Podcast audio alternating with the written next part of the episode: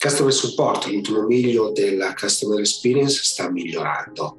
La robotica sta diventando sempre più importante nelle aziende italiane ed è un assistente del lavoratore. E come si sta evolvendo la tecnologia a livello di data center, a livello di server, a livello di connettività, a livello di dispositivi. Questi sono gli argomenti della 10ª puntata, ci devo parlare ai protagonisti, con lo scopo ovviamente di fare cultura del digitale, quindi di tutti gli argomenti legati. Come sempre, se c'è qualche argomento cui tenete particolarmente, segnalatecelo in modo che nelle prossime puntate possiamo venirvi incontro. Metteteci like se vi piace, ovviamente fate sapere a tutti quanti che vi piace questa trasmissione, e soprattutto, se lo state vedendo in TV, fate sapere al canale che avete gradito questa trasmissione. A questo punto partiamo.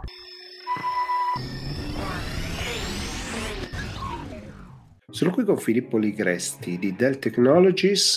Perché? Perché voglio parlare di tecnologia, ma soprattutto di quello che sta vivendo l'azienda e che sta vedendo rispetto ai clienti. Quindi benvenuto Filippo, e partiamo proprio da qui. Allora, diciamo che questo nuovo mondo che emerge a valle di 20 mesi di esperienza pandemica è un mondo che è molto più tecnologicentrico, diciamo così, nel senso che la tecnologia ha assunto un ruolo importante, sempre più importante nella vita di tutti i cittadini a livello globale e nella vita anche di tutte le aziende che giustamente alla fine vendono ai cittadini, vendono ai consumatori e hanno dovuto accelerare questa loro trasformazione digitale. Sono alla ricerca di una trasformazione sempre più efficace, nel senso che tutti noi acquistiamo, abbiamo socialità, studiamo, accediamo contenuti, ci incontriamo, parliamo e facciamo business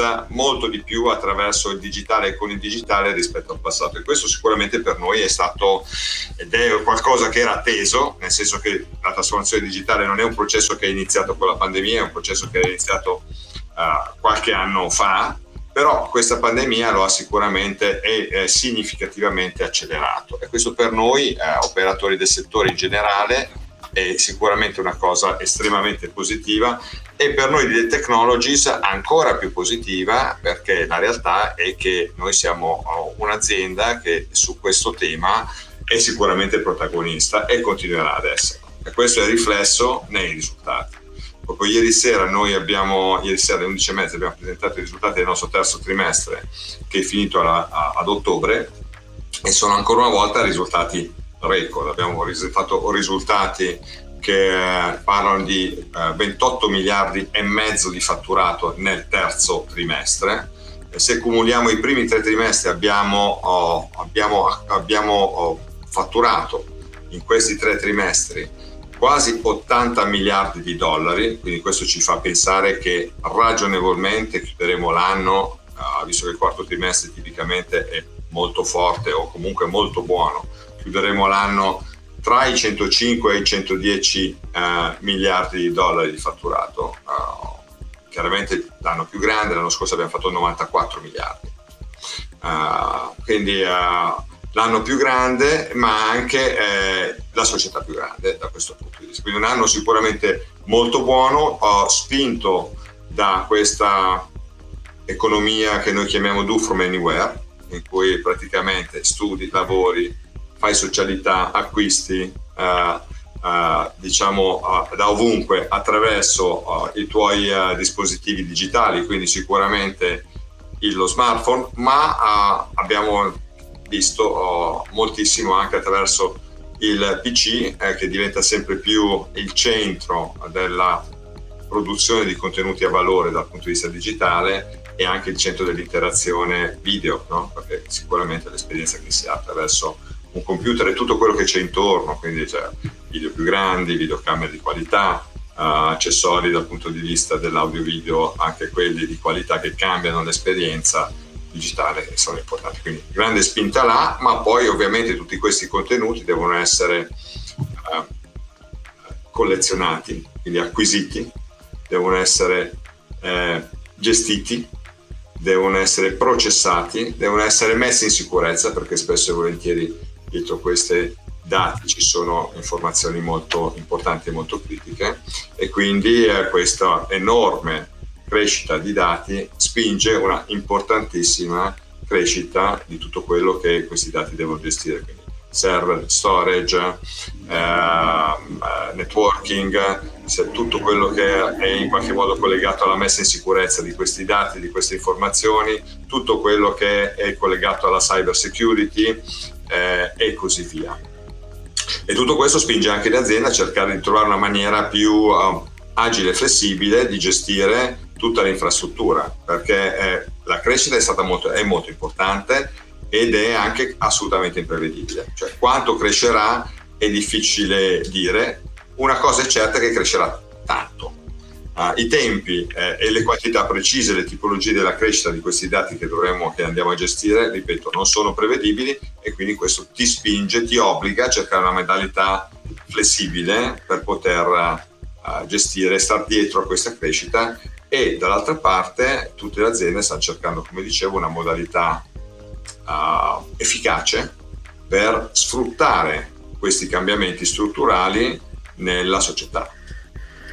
Allora, mi è piaciuto molto questo quadro, no? Poi abbiamo visto che ci sono dei fenomeni che sono letteralmente esplosi, un po' anche per regolamenti, un po' per altro, no? Pensiamo al cloud, che oggi apre una... Chiunque sta aprendo una region cloud in Italia e nel sud Europa, no? Cioè, ci sono tutta una serie di cose che vuol dire che le aziende comunque stanno spingendo anche su questo, no? Al di là dei vendor che fanno il loro mestiere. Assolutamente, quello che dicevo prima, le aziende che stanno cambiando il loro modo di operare stanno anche cercando di trovare le modalità efficienti ed efficaci per supportare questa esplosione di dati, vedono nel cloud una soluzione, e quindi questo spinge gli operatori del settore tutti a investire in questo senso. Tra questi operatori del settore ovviamente ci siamo noi, quindi quando tu parli di region cloud ti riferisci tipicamente agli hyperscalers, che cosiddetti hyperscalers, quindi abbiamo AWS, abbiamo Microsoft Azure, abbiamo Google Cloud e ne abbiamo altri, anche operatori locali e così via, che giustamente investono molto in questa area dove i clienti stanno guardando con grandissimo interesse per riuscire a mettere questa agilità, flessibilità all'interno dei loro modelli di supporto e di il modo di sostenere la loro infrastruttura digitale. Dall'altra parte però la migrazione o l'utilizzo di questi cloud pongono altre domande, nel senso che spesso e volentieri i clienti si trovano ad aver investito, provano a investire in una, diciamo, soluzione cloud, tra virgolette, o in un operatore cloud, e poi si rendono conto magari di avere il bisogno di allargare o di cambiare, perché magari trovano un'offerta migliore piuttosto che delle soluzioni migliori su un altro operatore cloud, e quindi si pone anche per il cliente l'esigenza di non rimanere legati mano ai piedi ad un unico fornitore di soluzione, per cui si pone l'esigenza di evitare quello che è stato uno dei problemi degli anni 80 e 90 nel mondo dell'information technology, che è quello del lock-in su tecnologie o operatori unici, che impedivano poi, diciamo così, l'interoperabilità e la migrazione, e di mantenere e garantire flessibilità, la possibilità di utilizzare e di far operare insieme più soluzioni in modalità cloud. Quindi il nostro punto di vista è che il mondo, le aziende si stanno rendendo conto dei rischi che ci sono nell'andare in un'unica direzione, stanno cercando soluzioni che consentano di avere questa flessibilità, di essere più ibride, e noi a questo punto parliamo di modello operativo cloud, dove fondamentalmente io nel cloud cerco quella flessibilità, quella scalabilità, quel collegamento tra quello che uso, quello che consumo e quello che pago, che mi consente di appunto reagire in tempo reale, ma anche disinvestire qualora mi renda conto che mutate esigenze richiedano cose differenti. Ed è questa proprio la direzione in cui noi in realtà investiamo. Noi nella nostra strategia abbiamo tendenzialmente due assi fondamentali: uno, quello di essere tra i vincitori di questa corsa al consolidamento in quello che noi riteniamo essere il nostro core business, quindi l'infrastruttura, server, storage, networking e tutto il do from anywhere, quindi PC, notebook, Internet of Things. In questi ambiti gli operatori del settore si stanno consolidando. Noi crediamo di essere dei consolidatori e dei modernizzatori, e dall'altra parte invece nella nostra strategia c'è l'idea di investire su nuove aree emergenti che sono adiacenti a quello che facciamo noi, che segnatamente sono il multi-cloud, quindi garantire la possibilità di essere garantire questo approccio flessibile al modello operativo cloud, e noi lo facciamo con la nostra partnership molto forte che è un VMware, e con una soluzione che è Apex Cloud Foundation, che consente appunto di avere questa flessibilità, che consente di avere fondamentalmente la possibilità di migrare, spostare workload da un cloud operator a un altro cloud operator in maniera molto flessibile e semplice. Ma anche le altre aree di investimento sono quelle dell'edge.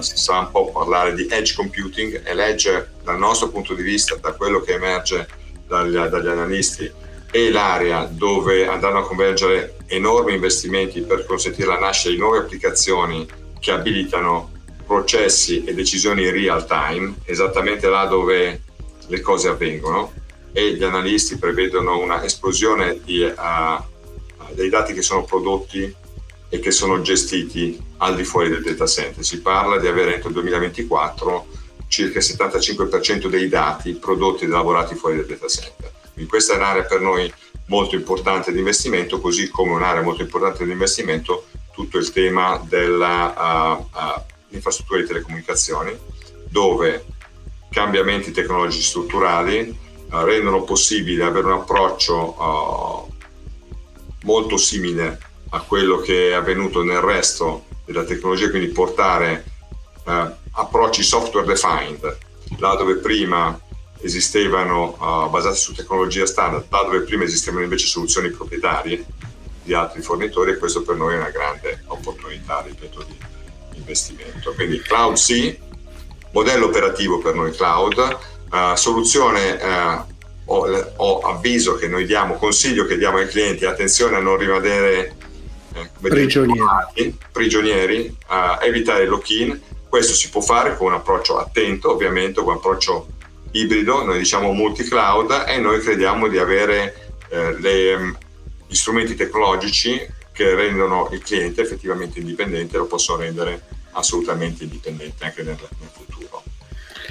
Allora vorrei interrogarti poi, così chiudiamo, siccome c'è questa bella ricerca, no, del data paradox, no? Quindi come l'ho detto, metà in italiano e metà in inglese, ma non importa. Quali sono il paradosso dei dati? Appunto, no, vabbè, ma questo va bene così. Volevo capire un po' cosa pensi, insomma, di questi tre grandi paradossi, no, che ci sono. Allora, intanto tutti vogliono, si parla, in realtà è anche un principio filosofico, no? Non so se quanti di noi hanno letto i vari libri di Harari, diciamo il penultimo, no? Homo Deus, che proprio teorizza la nascita del datismo. Quindi le aziende giustamente credono e devono investire per riuscire a essere guidati nelle loro decisioni sempre più da dati reali, no? In passato era il marketing che ci guidava nello sviluppo di nuovi prodotti, cercando di interpretare le esigenze dei clienti, con ricerca di mercato, tutta questa, diciamo, serie di cose che spesso richiedevano anni. Oggi la realtà è che abbiamo la possibilità di avere i dati in tempo reale e di averne tantissimi. Quindi l'idea è di cercare di far sì che le nostre decisioni all'interno dell'azienda, ma anche della vita quotidiana, siano sempre più collegate a dei dati reali, sempre più collegate a delle informazioni che a questo punto sono alimentate da una importantissima mole di dati. Ovviamente più sono i dati, migliori sono le decisioni. Questo è un po' l'idea. Quindi il punto fondamentale è che le aziende vogliono essere data driven, molte pensano di essere data driven, ma in realtà Solo poche per il momento ci riescono, nel senso che magari collezionano o hanno tanti dati, sono sedute sul lago di dati, ma non riescono a, come dire, inserire ancora la cultura di decisionale basata sui dati all'interno di tutta la filiera decisionale, no? Magari li collezionano, questi dati li analizzano, ma poi dopo comunque prendono ancora decisioni in maniera tradizionale e così via. Secondo paradosso è che le aziende hanno già una marea di dati, tantissimi dati, che spesso e volentieri non riescono ancora a gestire, ad analizzare in maniera computer. Però chi è dall'altra parte, chi lavora sul front-end dell'azienda verso la clientela, ne vuole di più, dice voglio avere ulteriori dati sulla base della quale magari cambiare il mio prodotto, la mia soluzione, il mio servizio, migliorarlo o raggiungere i miei clienti in maniera differente. Quindi richiedono ulteriori dati. Quindi c'è questo paradosso, non riesco già a gestire quello che ho e mi chiedo di averne ancora di più. E poi c'è l'altro tema di cui abbiamo parlato prima, che è questo approccio al modello operativo cloud. Quindi l'idea di avere un modello a servizio come soluzione per riuscire ad avere quella flessibilità che fino a oggi non abbiamo all'interno dell'azienda. Se vogliamo implementare una nuova applicazione, una nuova soluzione, dobbiamo cominciare a preoccuparsi di avere l'infrastruttura, montarla, renderla sicura, eccetera. Prima che concludiamo questo ciclo, spesso e volentieri passano mesi, in alcuni casi purtroppo nella pubblica amministrazione possono passare anche anni. Ecco che quindi diventa importante riuscire ad avere questo tipo di modello basato più sul servizio. Le aziende lo vogliono fare, ma non sono ancora pronte per integrarle col resto, perché poi in realtà buona parte dei processi produttivi e dei processi applicativi che abbiamo all'interno della società oggi non sono in grado di sfruttare queste tecnologie, devono essere a loro volta trasformate. Ecco che l'approccio ibrido per noi diventa assolutamente critico. Poi insomma, da questa ricerca, come la ricerca è pubblica, quindi penso che anche i nostri... Sì, metteremo il link. La possono verificare, però emergono tendenzialmente 4 tipologie di aziende. La maggior parte delle aziende, oltre la metà, sono catalogate nella logica dei principianti, quindi quelle che hanno tantissimi dati, pensavano che gestirli, che cominciare a metterli insieme, catalogarli, analizzarli fosse qualcosa alla loro portata, invece si trovano ad essere sopraffatte dal volume, dalla quantità dei dati che ci sono già e anche dalla loro varietà, perché i dati sono dati strutturati, dati che provengono da database, scontrini, fatture, comportamento dei clienti, eccetera, eccetera, ma sono anche destrutturati, quindi sono mail, sono fotografie, sono chat, provengono dai social, c'è un po' di tutto e bisogna cercare in qualche modo di metterlo insieme e farlo diventare significato per l'azienda. Questo non è semplice e le aziende, la maggior parte, sono in quella fase in cui stanno cercando invece di trovare il modo di gestire e mettere tutto quanto insieme. La seconda tipologia, per chi avrà il piacere di approfondire, è quella dei cosiddetti tecnici, che si sono concentrati sulla costruire anche un team di persone con le competenze adeguate per analizzare questi dati, però nonostante questo si sono trovate comunque anche loro sopraffatti dalla quantità e dei dati da analizzare. Anche qui non è un processo semplice, non ci si inventa. Poi c'è un'altra. Si sono innamorati della tecnologia, esatto, ma non le hanno legato al business. Esatto, non sono ancora stati capaci di farlo e stanno investendo in questo senso, proprio perché hanno competenze, come dicevi te, tecnologiche, ma non abbastanza competenze di analisi. La terza categoria è quella dei cosiddetti entusiasti, quindi quelli che hanno investito molto anche per tempo sia nelle tecnologie e nelle competenze, però non hanno pensato a migliorare in anticipo la scalabilità intrinseca dell'infrastruttura. Quindi i volumi sono rivelati comunque troppo complessi per loro da gestire. E poi infine abbiamo i virtuosi, normalmente sono pochi, però in questo caso abbiamo circa il 14% degli intervistati, che invece sono già a buon punto, noi li chiamiamo champions o campioni, insomma quelli che hanno veramente fatto tutte le cose per bene e in anticipo.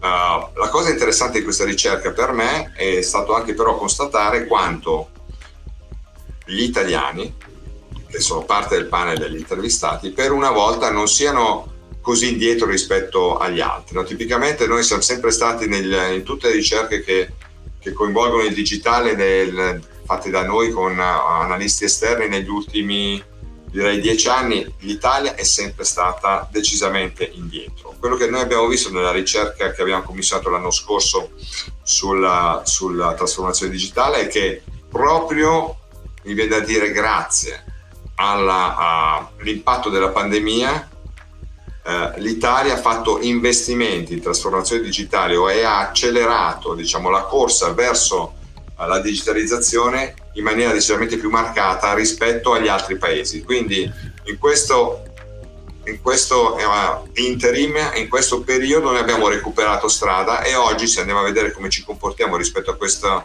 ricerca del paradosso dei dati, siamo assolutamente allineati ai nostri colleghi o ai nostri concorrenti o colleghi, diciamo, possiamo vederlo un po' in maniera differente, che sono gli altri paesi d'Europa. Quindi direi che abbiamo fatto un bel passo in avanti dal punto di vista digitale in questo periodo, e questo mi fa essere molto ottimista.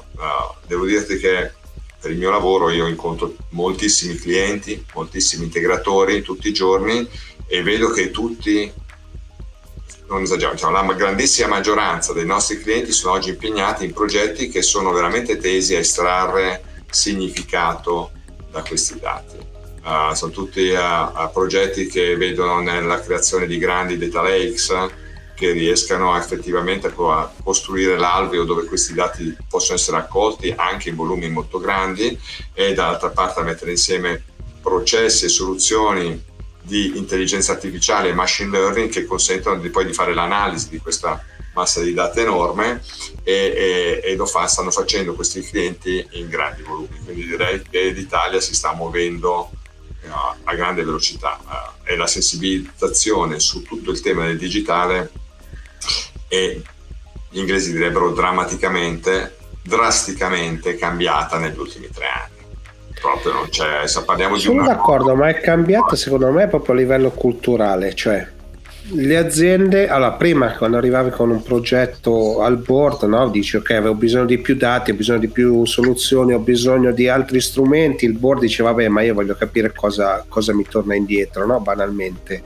Oggi c'è un pochino anche questa attenzione, magari con progetti che partono in modalità agile, insomma tanti nuovi piccoli progettini che però possono portare immediatamente valore, hanno preso piede, o sbaglio? No, assolutamente, ma soprattutto ha preso piede la consapevolezza che il digitale è lo strumento principale per raggiungere i clienti, per trasformare, portare efficienza in azienda e per riuscire anche a trasformare prodotti e servizi. Quindi oggi secondo me non c'è nessun leader di azienda che non guardi al digitale come lo strumento principale per essere competitivo e vincere la battaglia sul mercato nei prossimi anni. Quando noi parliamo con chi si occupa di finanza, leader in questo momento in ambito appunto finanziario, bancario e assicurativo, si confrontano per il futuro con società diciamo digitali, parlano di cambiare la propria azienda per poter fronteggiare tipologie di concorrenti che non hanno più, diciamo così, lo sportello aperto, ma che si basano su altre cose. Guardiamo come non hanno più la legacy, no? Noi nell'informatica abbiamo sempre le legacy, questi non hanno non solo le legacy della parte informatica, ma neanche quella del real estate, degli sportelli e quant'altro. La clientela del futuro, quella, lasciami dire, già mi viene da dire in molti ambiti la nostra. Non so se andiamo a vedere la nostra esperienza, la mia esperienza personale di cliente di servizi finanziari, mi dice che io fondamentalmente non usufruisco quasi mai praticamente dell'infrastruttura fisica del mio fornitore di servizi. Però se mi proietto più avanti, vado a vedere quello che farà mia figlia, io credo che lei farà molta fatica anche, come dire, a concepire, ad avere consapevolezza del concetto di banca con sportello fisico o di banca. Per lei i soldi arrivano attraverso una serie di vie che comunque hanno o una serie di punti di accumulazione che sono in alcuni device, non in luoghi. Sì, poi c'è l'aspetto insomma della consulenza, insomma, se devi fare cose particolari, no, hai bisogno di un rapporto fisico con qualcuno. Ma detto questo, nella stragrande maggioranza dei casi la necessità insomma non c'è. Comunque diciamo che questi strumenti e questi nuovi ambiti di applicazione consentono di fare cose nuove in maniera molto più veloce, molto più semplice, molto più efficace. Vediamo cosa succede anche in termini di credito al consumo, con la nascita. Poi senza la necessità degli orari di apertura e chiusura, no? Un altro vincolo che è scomparso. E questo avviene nello stesso modo, avviene un po' in tutti i campi. Adesso abbiamo parlato velocemente dell'ambito finanziario, che chiaramente vede tutti noi molto sensibili, perché insomma ci sono i soldi, c'è sempre una certa attenzione. Allora, ma la rivoluzione c'è ovunque, no? Se guardiamo il manifatturiero, l'Internet of Things che è entrata, no? Cosa ha portato, cosa sta comportando per la manutenzione, per insomma, la predittività della produzione, cioè abbiamo tutto un cambiamento pazzesco. Se pensa al retail, che è un altro luogo classico, no? Dove spendiamo comunque del tempo e dove prendiamo anche decisioni importanti. Noi stiamo assistendo, partecipando a sperimentazioni di negozi hyperstore senza casse, che sono basati fondamentalmente sulla telecamere e sensori che determinano esattamente cosa tu stai acquistando, e puoi immaginare l'ammontare di dati e elaborazione che devono essere gestiti là dove in negozio direttamente, per poter determinare lo scontrino che io devo pagare. Immaginate che stai uscendo dalla, normalmente in barriera casse tu hai una serie di come dire, piccoli cose che puoi acquistare normalmente ad alto margine, il chewing gum, le caramelle, tutte queste cose qua, e te praticamente stai passando, decidi di acquistare, lo acquisti, lo prendi, se lo metti nel carrello o in quello che sarà, e dopo magari un secondo sei uscito dalla barriera cassa. In meno di quel secondo il sistema che ci deve aver determinato che stai acquistando quel prodotto e me lo deve mettere in scontrino.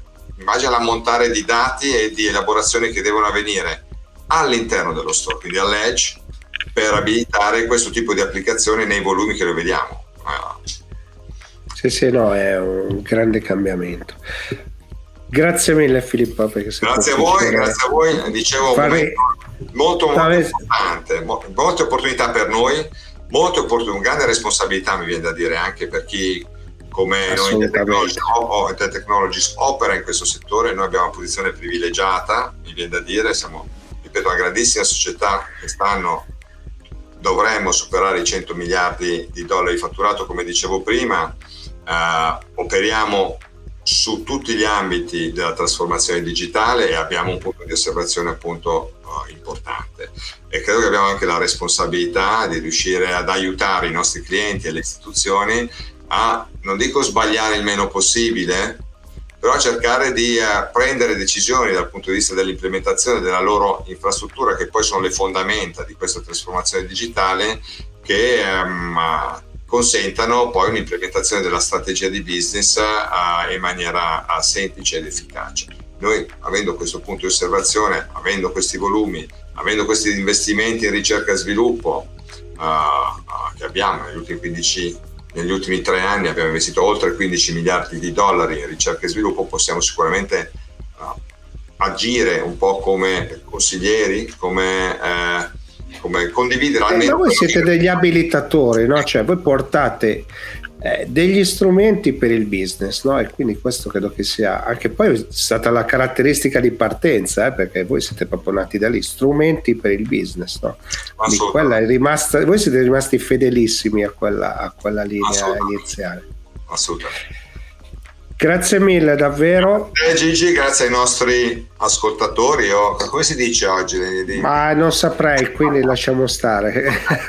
Ok. Grazie davvero. Alla prossima. Ultima pagina.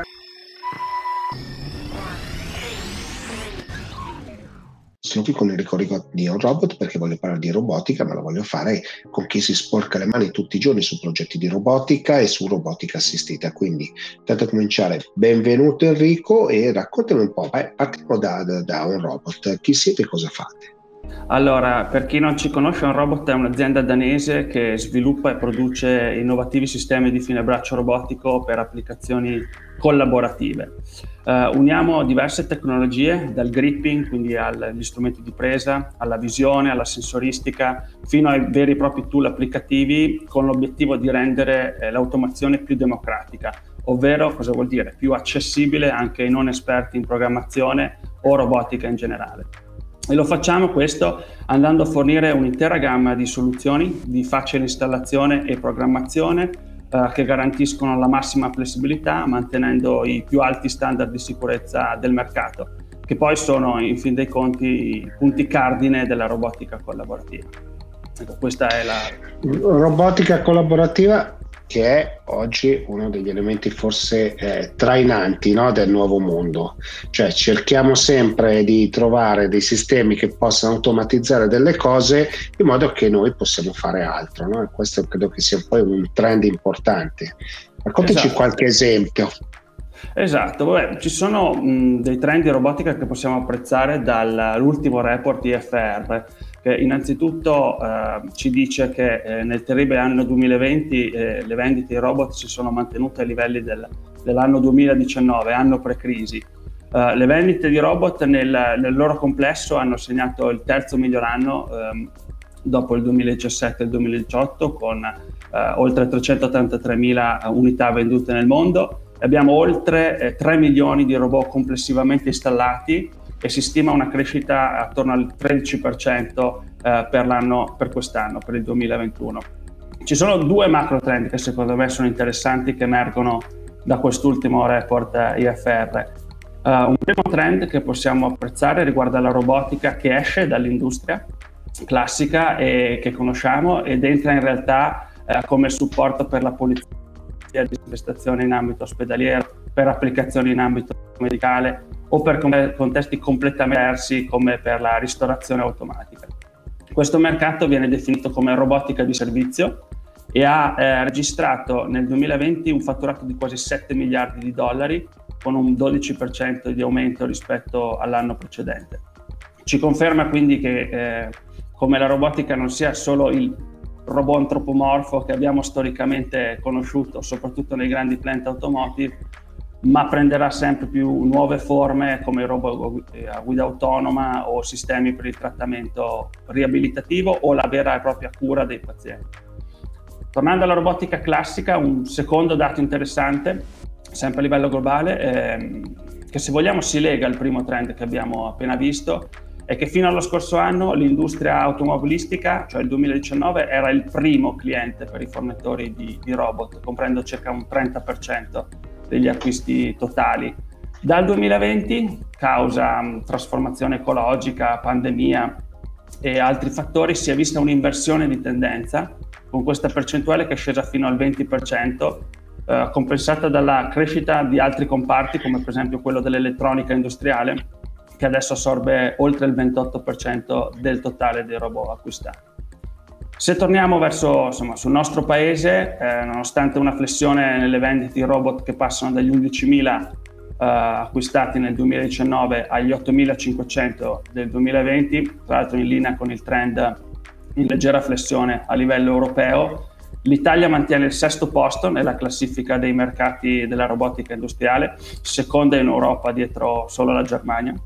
Quindi si conferma un player molto importante, con una densità tra robot installati e lavoratori che la colloca all'11° posto a livello mondiale. Se poi ci muoviamo il focus sulla robotica collaborativa, il settore che seguo direttamente, che rappresenta circa un 6% delle vendite totali di robot, con 22.000 unità installate nel 2020, anche se non abbiamo segnalato un'impennata significativa, ha comunque segnato una crescita di 1.000 unità rispetto al 2019, ha raddoppiato i numeri rispetto al 2017, che è una cosa secondo me da tenere in considerazione, soprattutto se leggiamo questo dato con la prospettiva da qua ai prossimi 3 o 4 anni. L'Italia nello specifico si prende il 2% di questo mercato di robotica collaborativa, con all'incirca 400 cobot venduti nel 2020, in leggera flessione rispetto al 2019, dato però passeggero imputabile soprattutto alla chiusura di inizio anno, che hanno impattato severamente soprattutto la piccola e media impresa. Sì, dobbiamo ricordare che insomma i dati sono fortemente condizionati dalla pandemia, da quello che è accaduto, da tante aziende che al di là della chiusura, no, si sono anche per un periodo riconvertite a fare d'altro, no? Quindi in realtà insomma si è un po' fermato il mondo lì. Esatto. Ma allora, per quanto riguarda i settori applicativi e le tendenze, per quanto riguarda i cobot, il principale settore applicativo rimane quello metalmeccanico, Gigi, trainato storicamente dall'industria automotive. Lì troviamo circa il 60% delle installazioni di robotica collaborativa in Italia. E le applicazioni classiche sono l'asservimento macchina, il material handling, che la fanno da padrona in questo settore. Ma quello che stiamo riscontrando è un interesse sempre maggiore da parte di nuovi settori industriali, per esempio come il farmaceutico o l'agroalimentare, spinti soprattutto dalla richiesta di flessibilità e di ritorni di investimento sempre più brevi rispetto a quelli che li potevano garantire una robotica e un'automazione tradizionale. Qui i cobot trovano sempre più spazio per applicazioni come l'ispezione o il controllo qualità, perché sono applicazioni che si trovano generalmente fuori dalla linea produttiva verticale, hanno tempo-cicli generalmente più alti e spesso necessitano una collaborazione diretta con l'operatore, quindi il cobot viene da sé che si presta bene a questo tipo di applicazioni. In generale, soprattutto le PMI in questo momento storico, post pandemia, quindi parliamo fine 2020, inizio 2021, si stanno trovando davanti a cambiamenti radicali per quanto riguarda i business models e di conseguenza anche nei processi produttivi. Per esempio, molte realtà industriali stanno affrontando un completo o parziale fenomeno di reshoring, ovvero il famoso ritorno della filiera produttiva entro i confini domestici. Qui c'è un interessante articolo del Sole 24 Ore che è uscito di recente, che mette in luce quasi 1 su 4 delle aziende che avevano optato al tempo per una delocalizzazione ha già avviato almeno parzialmente un processo di reshoring. E il motivo che le spinge a rientrare è innanzitutto perché hanno trovato disponibilità di fornitori idonei in Italia, e ciò permette quindi di abbattere drasticamente quelli che sono i tempi di consegna. E poi perché hanno visto, e questo lo stiamo vedendo a livello globale, un graduale ma costante aumento dei costi di fornitura dall'estero, e non solo per quanto riguarda le materie prime, ma anche per tutti i beni di servizio e di logistica. Nonché il trasporto, no? Perché insomma, abbiamo visto che anche sui tempi di trasporto in questo periodo c'è stato un disastro. Esatto. Molte aziende hanno invece visto cambiare proprio il tipo di domanda. No, con la richiesta sempre più frequente di prodotti custom e la ricerca sempre maggiore di soluzioni personalizzate, quindi da una produzione più standardizzata a una più personalizzata. Questi fenomeni comportano spesso il passaggio da produzioni ad alto volume e basso mix a produzioni di basso volume ed alto mix. In pratica le aziende si trovano a gestire produzioni con volumi generalmente più bassi, che però richiedono più customizzazione, no? Questo è un business che può risultare più profittevole se lo si sa sfruttare, ma che necessita di tecnologie che possono garantire questa flessibilità. È qui che le aziende si appoggiano ai cobot o a vere e proprie applicazioni collaborative, perché in primis sono tecnologie che spesso richiedono poco tempo per essere operative, no? I tempi di startup sono quasi dimezzati rispetto a un'automazione tradizionale, e poi sono facili da riconfigurare, quindi sono più facili da riadattare a un cambio mix produttivo o un vero e proprio cambio di applicazione all'interno del processo produttivo. Quindi i cobot, e questo le PMI se ne sono rese conto, risultano un grande alleato per tutti quelli che vogliono mantenere il passo con questi cambiamenti, con questi macro trend che abbiamo visto prima, andando però a mantenere un alto livello di produttività senza rinunciare a questa flessibilità che è un must have nel mondo produttivo odierno. E quando arrivano, insomma, da voi, no? vi fanno delle richieste, no? Generalmente come arrivano? Già preparati? Avete ancora molta consulenza da fare? Cioè, come funziona? Allora, ci sono due tipi di clienti. Cioè il cliente che è solito usare robotica tradizionale, e qui il lavoro da fare sul cliente è proprio di educazione verso un altro tipo di robotica. Il cliente che di solito usa la robotica tradizionale è abituato alle performance, ai KPIs, quindi Key Performance Indicator della robotica classica, quindi tempocicli alti, quindi veloci, e estrema precisione su tutto il tipo di attività. È abituato a produrre tanto e in maniera sistematica. Quindi il lavoro da fare principalmente con questo tipo di cliente è fargli capire che c'è un altro tipo di automazione che deve essere a supporto dell'operatore senza andare per forza a sostituirlo, e che può dare notevoli vantaggi proprio perché evita all'operatore di concentrarsi su operazioni di basso valore aggiunto. Una seconda tipologia di cliente è chi invece parte da zero, quindi ha un'operazione, un processo completamente manuale e deve incominciare per la prima volta a installare della robotica o dell'automazione. Qui sembra paradossale, ma è più facile, perché si parte dal processo manuale e a gradini, step by step, gli si riesce a spiegare come ottenere risultati da un'automazione che parte prima da applicazioni più semplici e poi mano a mano evolve con strumentazione sempre più evoluta, o con la stessa strumentazione che per esempio forniamo noi di OnRobot, ma evolvendo e sfruttando sempre di più le funzionalità più avanzate dei nostri strumenti. Va bene, allora Enrico, insomma, abbiamo fatto una bella chiacchierata, siamo anche andati a capire quali sono le richieste che arrivano, insomma, come si avviano i processi. Insomma, la robotica credo che sia un grande passo in avanti che stiamo tutti quanti facendo, e l'Italia non è così tanto indietro come magari siamo in altri settori dell'information technology o del digital. Vabbè. Grazie davvero Enrico, e voltiamo pagina. Grazie Gino.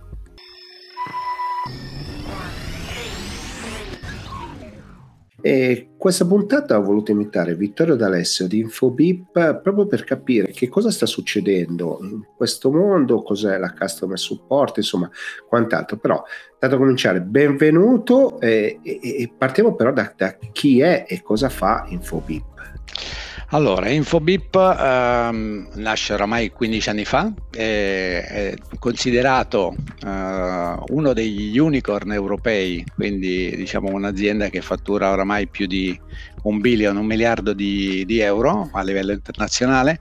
Abbiamo 75 uffici nel mondo e siamo provider di una piattaforma omnicanale, quindi omnichannel.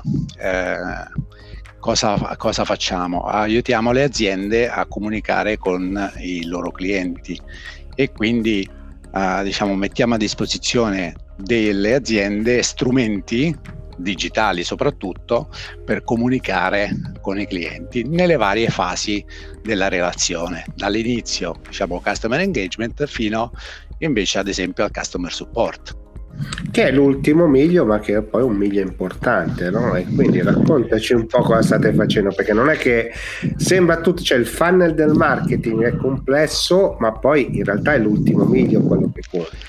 Sì, guarda, infatti a parte che siamo in questi giorni in periodo di Black Friday, e quindi diciamo si scateneranno acquisti di tutti i tipi, ma così come si scatenano gli acquisti si scatenano pure i resi, si scatenano pure diciamo la necessità di gestire appunto il customer support, e quindi di gestire delle richieste di reso, di reclamo, e quindi quello che noi facciamo, che abbiamo visto, è che un customer support diciamo fatto bene aiuta, ecco ad esempio nel caso del Black Friday sono tutti quanti acquirenti, il Black Friday è una vetrina, ma per mantenere il cliente è necessario poi farlo ritornare è necessario anche dargli un'esperienza completa, un'esperienza che lo soddisfa. E la parte finale, quindi quella del customer support, per noi è importante, ed è importante farla con i canali che il cliente in questo momento utilizza di più. Noi tutti utilizziamo WhatsApp o Messenger per chattare fra di noi, fra amici, parenti e familiari. A questo punto, perché non utilizzare WhatsApp, ad esempio, per interagire con un customer support, e quindi usare dei canali digitali che sono a disposizione di tutti 24 ore su 24. E questo è una delle cose che facciamo. È importante, secondo noi, appunto dare un'esperienza fluida, un'esperienza immediata. Abbiamo delle statistiche per cui un cattivo customer support fa allontanare più del 20% dei potenziali clienti. Che cosa vuol dire un cattivo customer support? Vuol dire una risposta lenta, una risposta che richiede magari al cliente di ripetere più volte le cose, una risposta su un canale o comunque difficoltoso da gestire. Canali difficoltosi da gestire, no? E mi è piaciuto questo termine. Il problema è che noi utenti ormai siamo abituati a utilizzare tutti i touch point possibili, no? Quindi esatto. Per voi diventa una gestione della complessità pazzesca, no? Perché noi ci lamentiamo su Twitter, vogliamo la telefonata, però al tempo stesso non vogliamo essere disturbati, mandiamo la mail, mandiamo un WhatsApp, cerchiamo sulle pagine di queste aziende, no? Quindi veramente un florilegio di complessità da gestire. Guarda, abbiamo una statistica, se non sbaglio, di Microsoft, il 65% dei clienti contatta l'azienda almeno su 3 canali, ed è quello che hai detto tu, no? Magari prima provo a fare la telefonata, poi scrivo la mail, poi a quel punto mi nasce la rabbia e inizio a scrivere su Twitter, su Facebook. Tutti questi canali sono chiaramente canali dove io immagino di avere una risposta. Dall'altra parte l'azienda cosa deve fare? La cosa migliore da fare è orchestrare questi canali e averli tutti in un'unica interfaccia, no? Quindi quello che noi forniamo ai nostri clienti è un'interfaccia unica dove la gente, la persona che quindi deve risolvere il problema, vede l'interazione con il cliente su tutti i canali dove l'azienda è stata contattata, e quindi può vedere anche, tra virgolette, l'escalation di arrabbiatura, o comunque capire qual è stato il problema e cosa ha portato poi a richiedere l'assistenza. Scusami, mi piace, ma così ti lascio puntualizzare, no? Ma la cosa bella, al di là che poi voi orchestrate tutto questo, no? Ma come si fa a riconoscere che sono Gigi su Twitter, che arriva la mail, che magari uso un account strano, e quindi tutto questo meccanismo, insomma, come riuscite a organizzarlo? Poi così allora, ti faccio proseguire. No, ma è chiaro che non è così automatico, no? È chiaro che ci deve essere un minimo di identificazione, però cosa vuol dire identificazione? Vuol dire che quando io ho fatto la registrazione, ad esempio, perché ho inviato ad un cliente un prodotto, gli ho chiesto la mail, gli ho chiesto il numero di telefono, quindi quelli sono i due, identificativi più utilizzati, gli ID su cui possono essere riconosciute le persone. Poi è chiaro che se mi arriva il reclamo su Facebook, quello che devo fare è innanzitutto portarlo via subito dalla pagina dove tutti quanti leggono, magari digli: guarda, scrivimi in privato su Facebook Messenger o su WhatsApp che risolviamo insieme, e a quel punto viene identificata la persona, no? Poi vai. No, vai tu. No, poi chiaramente ci sono anche possibilità di riconoscerlo in automatico, quindi nel momento in cui appunto mi scrive su WhatsApp, io vado subito a fare la verifica se quel numero è associato ad un utente, e quindi chiaramente posso anche rispondere: ciao Gigi, dimmi come ti posso aiutare, no? No, questo insomma a me piace molto, no? Perché affascina tutto ciò che è automazione, no? E mi affascina perché ci permette di mettere il nostro cervello a disposizione di altri compiti, no? Ovviamente però il vostro lavoro, al di là di essere tra l'incudine e il martello, è comunque quello che indirizza poi le risposte, no? Quindi c'è una grande attenzione, credo. Cosa vi stanno chiedendo i clienti? Allora, indirizzare le risposte vuol dire innanzitutto fare una buona analisi di quelli che sono i processi aziendali. Noi ad esempio stiamo utilizzando molto, soprattutto per la parte di customer support, dei bot, dei chatbot. Questi chatbot, soprattutto nell'assistenza, preferiamo far dei chatbot molto semplici, che guidino il cliente nella soluzione, che facciano delle domande chiuse, che quindi chiedano: ciao Vittorio, hai bisogno di assistenza commerciale, assistenza tecnica, assistenza amministrativa, e quindi qualificano immediatamente la richiesta.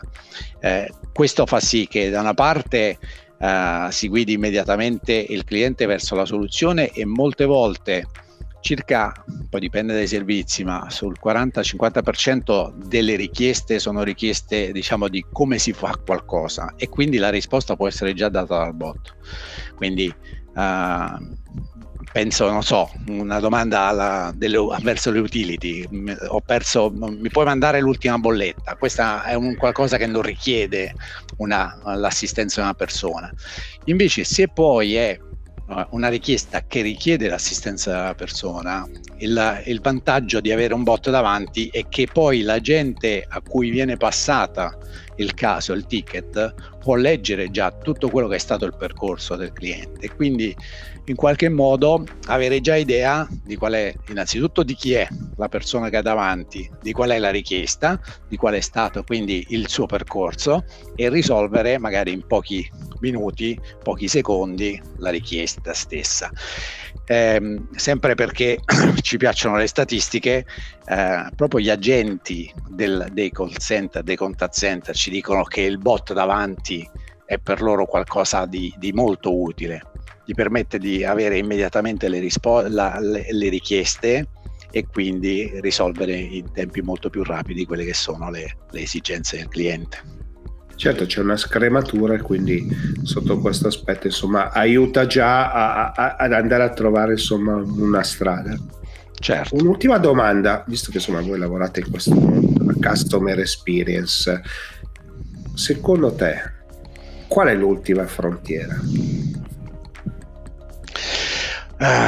Customer experience, l'ultima frontiera. Noi stiamo spingendo molto su questa cosa dell'omnicanalità, cioè del fatto che in realtà deve essere il cliente a scegliere il canale, e quindi l'ideale secondo noi è che le aziende mettano a disposizione tutti i canali possibili, cioè domani esce un nuovo social, metterlo a disposizione, perché alla fine l'interazione del cliente con l'azienda, cioè siamo tutti, noi usiamo social, usiamo chat app, eccetera, e quella che noi usiamo di più, adesso è WhatsApp, domani sarà un'altra roba, è quella che poi ci piacerebbe usare anche nella relazione con le aziende. Quindi secondo noi quello che è importante non è una frontiera, ma è un auspicio verso le aziende, è riuscire a fornire canali di contatto il più possibile vicini a quello che vuole il cliente, e da qui poi in realtà andare a prendere tutte le informazioni, no? Perché vadano poi ad alimentare, cioè il vantaggio poi per l'azienda è quello poi di crearsi diciamo una sorta di anagrafica dinamica del cliente, quindi riuscire poi a capire quali sono state tutte le interazioni, quali sono state tutte le richieste del cliente su qualunque tipo di touch point, sul web, sul canale, anche sul punto fisico, perché poi l'obiettivo dovrebbe essere dell'azienda quello di riuscire a customizzare l'offerta verso il cliente, e quindi mettere il cliente al centro e diciamo auspicabile per tutti non ricevere il classico messaggio, no? Diciamo impersonale, ma avere un qualcosa che vada proprio a puntare su quelle che sono le esigenze. Quindi non la ritengo frontiera, perché non è una roba impossibile. Non è una frontiera, è possibile.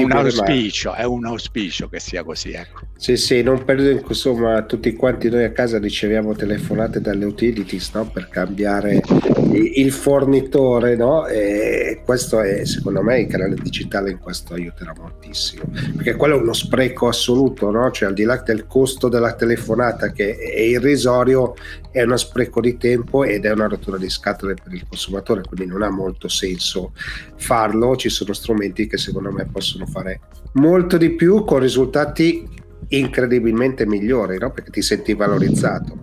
Guarda, ti do un bit in più, no? Cioè, cambiare il processo di contatto del cliente, quindi cambiare il canale con cui è stato contattato il cliente, a parità della stessa offerta, può cambiare di molto la redemption, e quindi la redemption della campagna, perché il prendere il cliente su un canale dove in quel momento magari è più sensibile, o dove invece appunto la telefonata dell'utility a qualunque ora mi dà fastidio, ma se mi mandi un messaggio e mi dici approfondisci cliccando qui l'offerta, magari lo posso fare, magari anche la sera davanti sul divano. Quindi lo scegliere non è, l'offerta può essere la stessa, ma il canale può fare la differenza.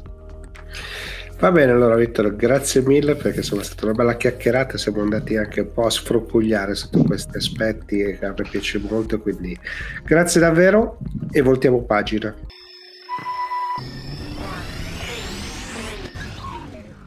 Siamo giunti al termine anche di questa puntata dell'Hightech Show. A questo punto non mi resta altro che salutarvi, ricordandovi solo di mettere i like se vi è piaciuto, di farlo sapere ai canali TV se avete gradito la trasmissione, ovviamente se sui podcast, insomma, se riuscite a condividerla a noi fa molto piacere.